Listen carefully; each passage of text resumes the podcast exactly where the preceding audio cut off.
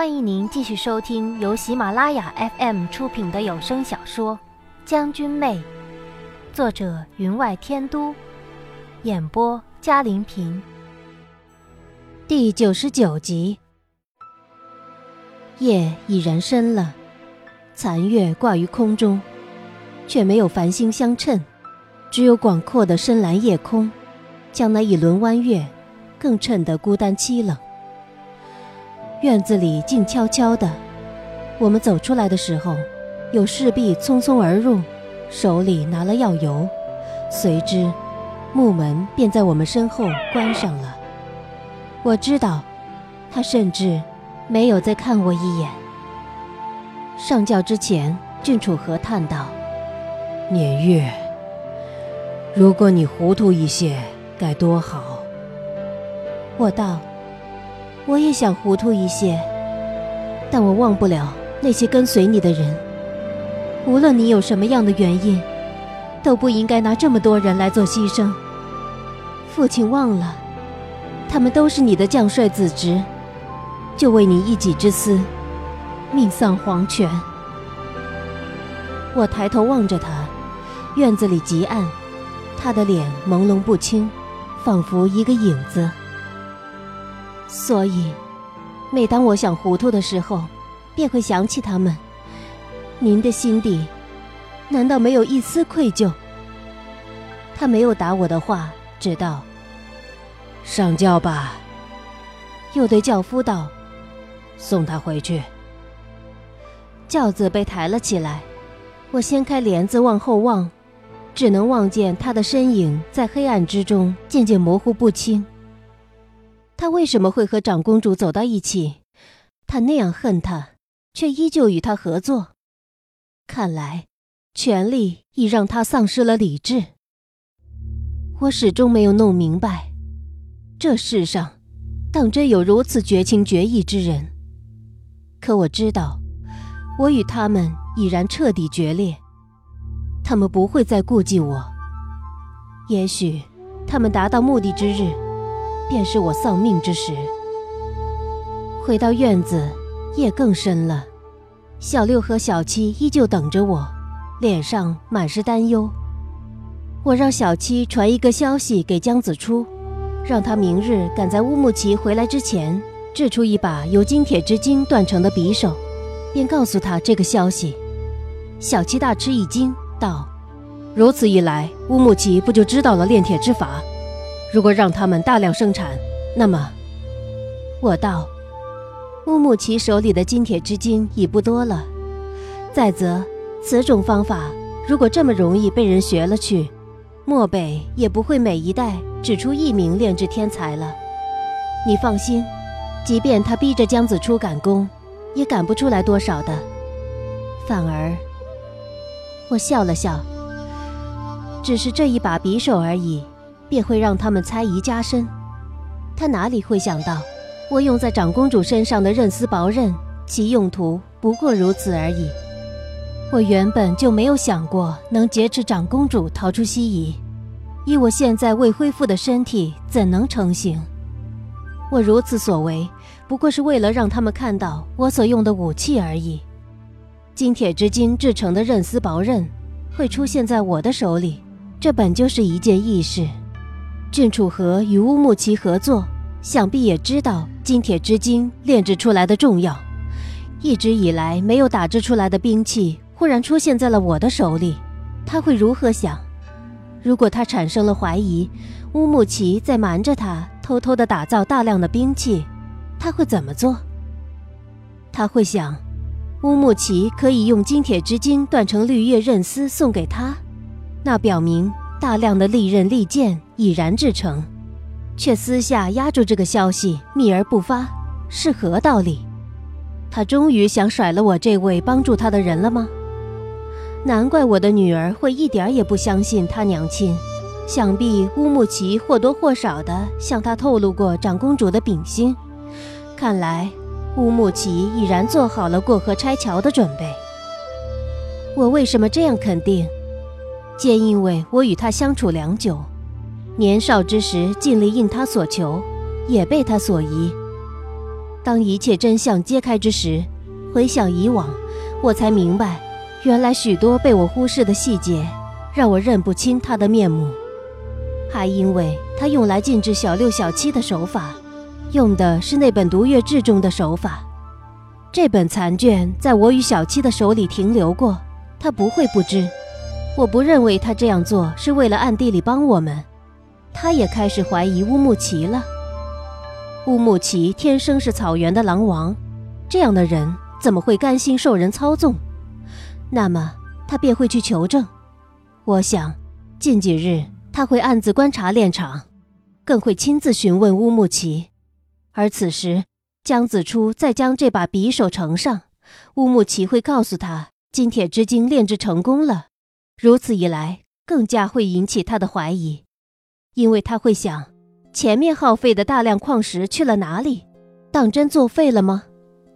人的疑心一起便不可抑制。虽然找不到那批制好的利器，但是他会以为乌木齐一言一行无不透着蹊跷。依我对他的了解，他会不动声色，但在暗地里却开始布置，让两虎相争，他取渔人之利。这一向是他喜欢的方法。他终会引来乌木齐的敌人，甚至会帮助那人，让两人两败俱伤。那么，夏侯商到时，便不会这么危险了。我知道，他终究会来的。有的时候。一条刃线，一片薄刃，便会让两个盟友反目成仇。他当然会怀疑我故意献出这武器，好让他猜疑。可一个人的本性却是自己怎样抑制也抑制不了的。即使他明白，他也会猜忌乌木齐。因这种猜忌早已经开始了，我不过给他加了一把火而已。过了一日。乌木齐回来了，江子初偷偷告诉我，他将那匕首交给他的时候，他极高兴，赏了许多东西给他。他说到这里，眼神已然平静淡然。或许他对乌木齐再也没有留恋了。他告诉我这个消息是借着给我品评锦缎被面而来的。乌木齐让他替我准备婚嫁用品，让他接近小六。将他利用的无所不用其极，终让他认清了所有事实，心不知不觉间也变得冰冷了。自上次之后，他便越来越消瘦了，原本圆润的脸颊尖了下去，几乎弱不胜衣。他原是个温柔婉约的性子，现在却沉默不语，只是眼里偶尔冒出的火焰，似要将人烧毁。他过得极辛苦。要忍着对乌木齐的恨意，强颜欢笑。我有些害怕他这样的情形会让乌木齐看出端倪来。可奇怪的是，乌木齐没有产生怀疑。或许他的心一直在金铁之精上，亦或他知道对他最好的报复，莫过于助我达成心愿，所以才能如此隐忍。他一心所托非人。不过是一个可怜人而已。一般的女子，就算出生于豪门大户，养在深闺之中，也会对乌木齐这样的男子暗生情意。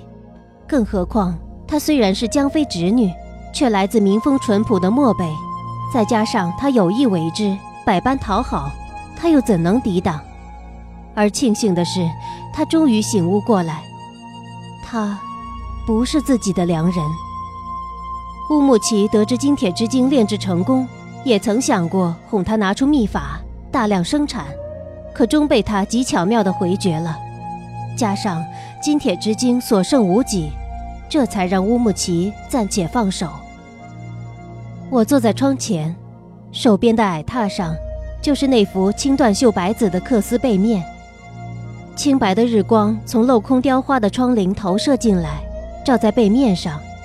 使那上面纯净无瑕的幼儿眼眸更添了几分灵动，他们脸上带了憨憨的微笑，望着我，让我不由自主地抚着小腹。他如果出生，是不是也会像他们一样？您正在收听的是由喜马拉雅 FM 出品的《将军妹》。在想什么？忽然，一双手放在了我的肩头，我要强自压抑，才不会惊跳起来。在想，这幅图真能带给人好运吗？能让人子孙满堂？我道。乌木齐的手从我肩头离开，放在那幅绣品上，笑了笑道：“其他人我不知，但如果是你我，却一定会的。”我道：“我如今只能求保他平安就行了。”他看着我抚着腹部，脸上却依旧月朗风轻。有本王的保护，你还怕不得平安？对他。我不过维持着表面的客气而已，所以我道：“那可难说，这西夷王宫并非你一人做主。可这里，却是本王的属地。”他有些疑惑，抬眼望了望我，我却没有继续刚刚的话题。看来他还不知道郡主河那晚和我相会之事。我暗暗吃惊，郡主河的势力竟然已经这样深了。看见这百子图锦缎，这些幼儿的眼眸无忧而快乐，想必周围能有护着他们的娘亲。我便想，如果我护不住他，那会怎样？便不由自主的想起自己的娘亲，打小就没有娘亲护着我，可让我吃了不少苦头呢。手指抚在那用浅色丝线绣成的孩童粉嫩的手臂上。仿佛感觉到了他手臂的柔软。他从来没有护过我。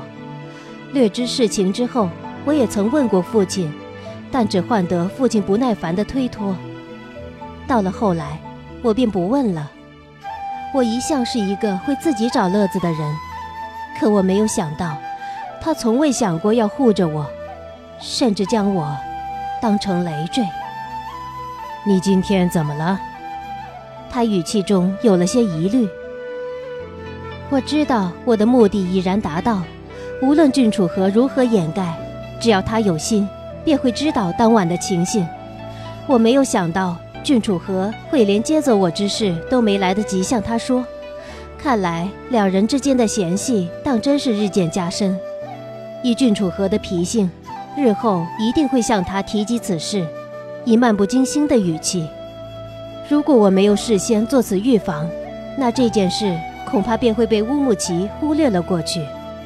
如今看来，郡主和再向他解释，也不能稍解他心中的疑惑了。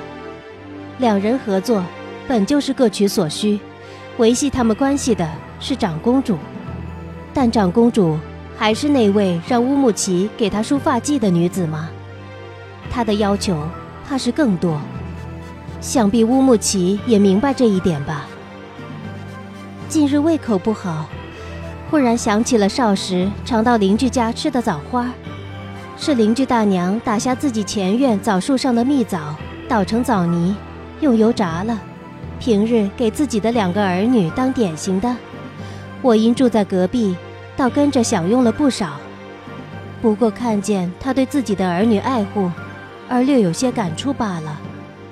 我原和他话语不多，一见面不过维持基本的礼貌而已，很少说出这么多话来。我如此一解释，反而让他眼中疑惑更深。我只做不知，问道：“过几日便是伊木达了，可要我做什么准备？不知当日我以什么身份坐在台上？”这样暗含讥讽之话，才是我与他的相处方式。他眼中疑惑未去，却也笑道：“ 哈，自然是以本王未婚妻的身份。”我不理他语气之中的志在必得，只道：“看来当日可以看到不少姑娘的鞭子落在小伙子身上呢。当年的落日霞便是用鞭子抽着追赶我，那时我尚不知道这是草原上姑娘向心仪之人表示爱慕的方法。”只以为他故意的，一把夺过了他的鞭子，丢在地上，却没有想到这是对他最大的侮辱，引得他带族人追赶。乌木齐哈哈笑道：“你若想打，本王任你抽便是。我意兴阑珊道，忽然有些困了。王子若没事，便早些歇息吧。对我的冷淡，他习以为常，反而笑了笑，从袖袋里拿出一样东西递给我，道：“本王亲手做的，送给你，你看像不像？”他手上是一方玉雕。一人骑着一匹良驹，身着银铠，手持银剑，意态飞扬，却正是我当年的模样。我不由笑道：“王子不但擅长用剑杀人，却也擅长用刀雕人呢。真想不到。只是这样的硬玉，要用削铁如泥的宝刀才能雕成吧？”他有些欢喜：“哈，你喜欢就好。”不过，我的喜好一向与旁人不同。对这玉雕，我倒没什么兴趣，反而很好奇，要什么样的利刃才雕得动这硬玉？刀锋掠过之处，竟一气呵成，没有斧凿的痕迹。他眼中疑惑又现，却只是笑了笑道：“哼，不过平常锋利些的刀罢了，不值一看。”我便伸手捂着嘴，打了个呵欠，道：“啊，真是有些累了，王子请自便吧。”他将玉雕放在桌上，对我道：“那你好生休息。”又问侍婢夜间可有汤水伺候，雨被是否够用。问够了，这才离去。我知道，已经成功的挑起他的怀疑，他会查到。当晚我与郡主和接触过，与长公主见过面。郡主和怕他过河拆桥，他何尝不怕他们临阵换将？只要双方开始提防，那便会有越来越多的行迹被对方猜忌。我能做的，也只是如此而已。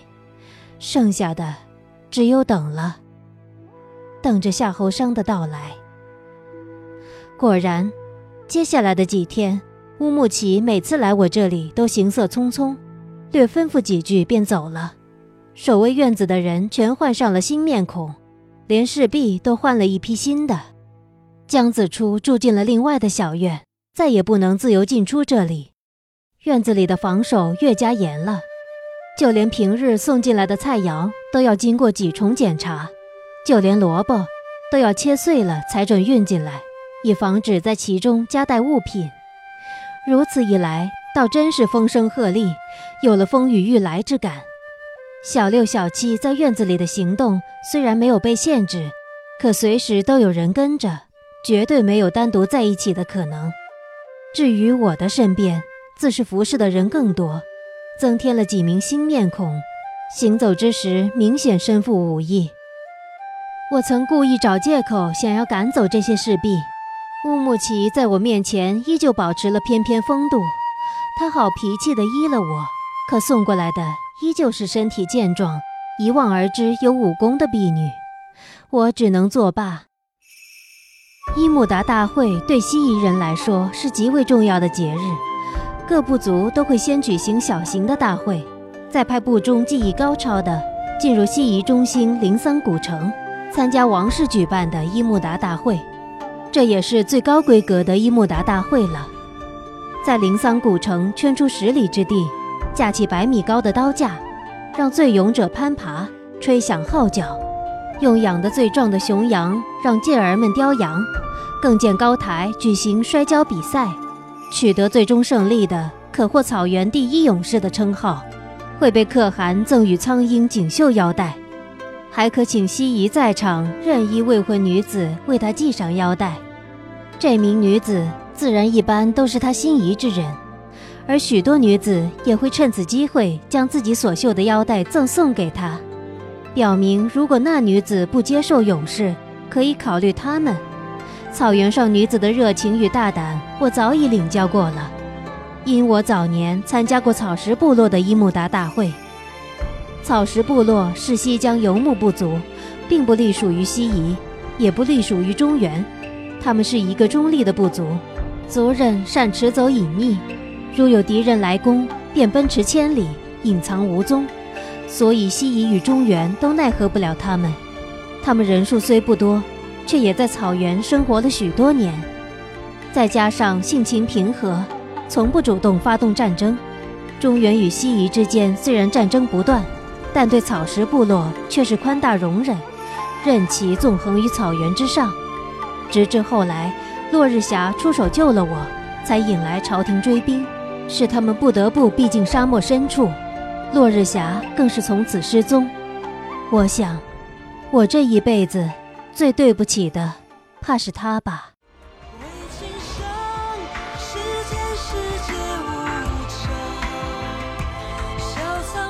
听众朋友，本集的将军妹就播讲到这里，感谢您的收听。更多精彩有声书，尽在喜马拉雅。